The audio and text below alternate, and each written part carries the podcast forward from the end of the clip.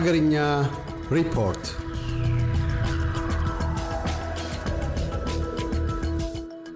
የተባበሩት መንግስታት ድርጅት በኢትዮጵያ ለረሃብ ለተጋለጡ 1.2 ሚሊዮን ህጻናት ድጋፍ ማድረጉን ገለጸ።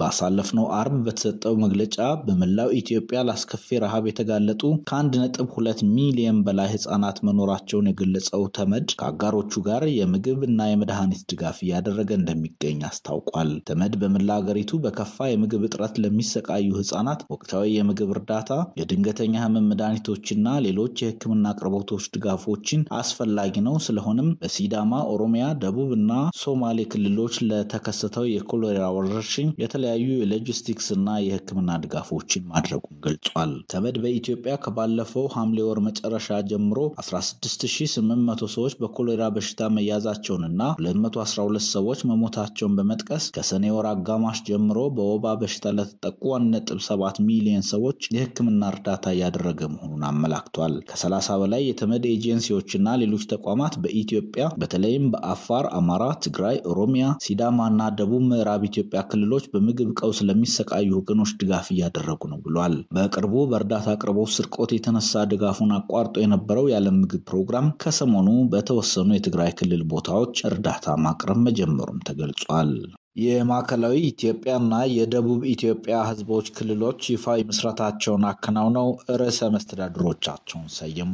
የቀድሞው የደቡብ ብሔሮች ብሔረሰቦችና ህዝቦች ክልልም በይፋ ፈርሷል። አዲሱ የደቡብ ኢትዮጵያ ህዝቦች ክልል ባሳለፍነው ቅዳሜ በወላይታ፣ ጋሞ፣ ጎፋ፣ ኮንሶ፣ ጌዲዮ እና ደቡብ ኦሞ ዞኖች እንዲሁም ቡርጂ፣ አማሮ፣ ባስኬቶ፣ አሌና ደራሽ ልዩ ወረዳዎች ባካሄዱት ህዝበ ውሳኔ መሰረት በይፋ ተመስርቷል። ክልሉ የስድስቱን ዞኖች ማዕከሎች እኩል ማዕከሎቹ እንዲሆን የወሰነ ሲሆን አርባ ምንጭ የምክር ቤቱ እንዲሁም ወላይታ ሶዶ የርዕሰ መስተዳድሩ ጽህፈት ቤት መቀመጫ እንዲሆኑም ወስኗል። ሌሎች አስፈጻሚ ቢሮዎችና ተቋማት ቀሪዎቹን ከተሞች መቀመጫቸው እንዲያደርጉ ተደልድለዋል። ቅዳሜ ዕለት በአርባ ምንጭ ከተማ የመጀመሪያ ጉባኤውን ያካሄደው የክልሉ ምክር ቤት አቶ ጥላሁን ከበደን የክልሉ ርዕሰ መስተዳድር ወይዘሮ ፀሐይ ወራሳን ደግሞ አፈ ጉባኤው አድርጎ መርጧል።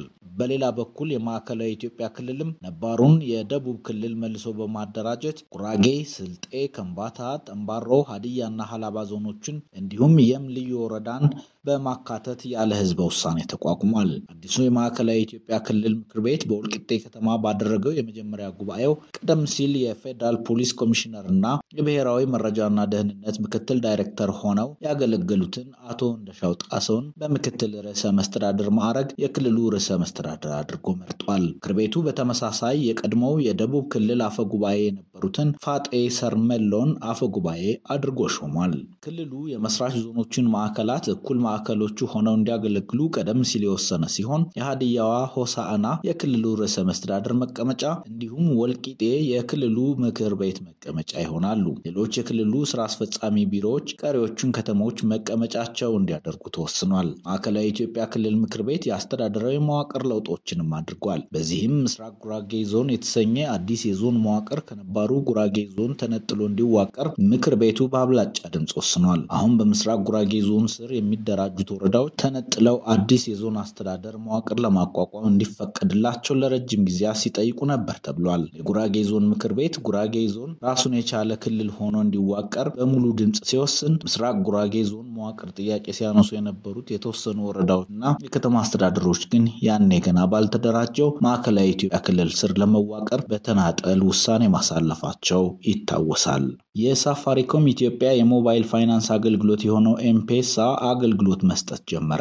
ከኢትዮጵያ ብሔራዊ ባንክ የአገልግሎት ፈቃድ ካገኘ ከሶስት ወራት በኋላ ኤምፔሳ አገልግሎት መስጠት ጀምሯል። ባለፉት ሶስት ወራት አስፈላጊ የሲስተም ፍተሻዎችንና የቴክኒክ ዝግጅት ሲያደርግ መቆየቱን የገለጸው ሳፋሪኮም ከባንኮች ጋር የሚያስፈልጉትን የአጋርነት ስምምነቶች በመፈራረም እንደዚሁም ወኪሎችን በመመልመልና በማሰልጠን ወደ ስራ ማስገባቱን አሳውቋል። ሳፋሪኮም ኢትዮጵያ ደንበኞች የኤምፔሳ አገልግሎቶችን በአንድሮይድ እና አይኦኤስ መጠቀም እንደሚችሉ የተገለጸ ሲሆን በአምስት ቋንቋዎችም ተዘጋጅቷል። ሳፋሪኮም ኢትዮጵያ ኤምፔሳን በመጠቀም በሀገር ውስጥ ገንዘብ መላክ፣ ከሀገር ውስጥና ውጭ ገንዘብ መቀበል፣ ክፍያዎችን መክፈል፣ የአየር ሰዓት መግዛት፣ ወደ ባንክ ሂሳብ ገንዘብ ማስገባትና ከባንክ ሂሳብ ገንዘብ ወደ ኤምፔሳ መላክ ይቻላል ብሏል።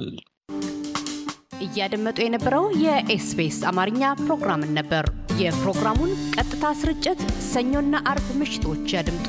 እንዲሁም ድረገጻችንን በመጎብኘት on demand እና በኤስቢኤስ ራዲዮ mobile app ማድመጥ ይችላሉ።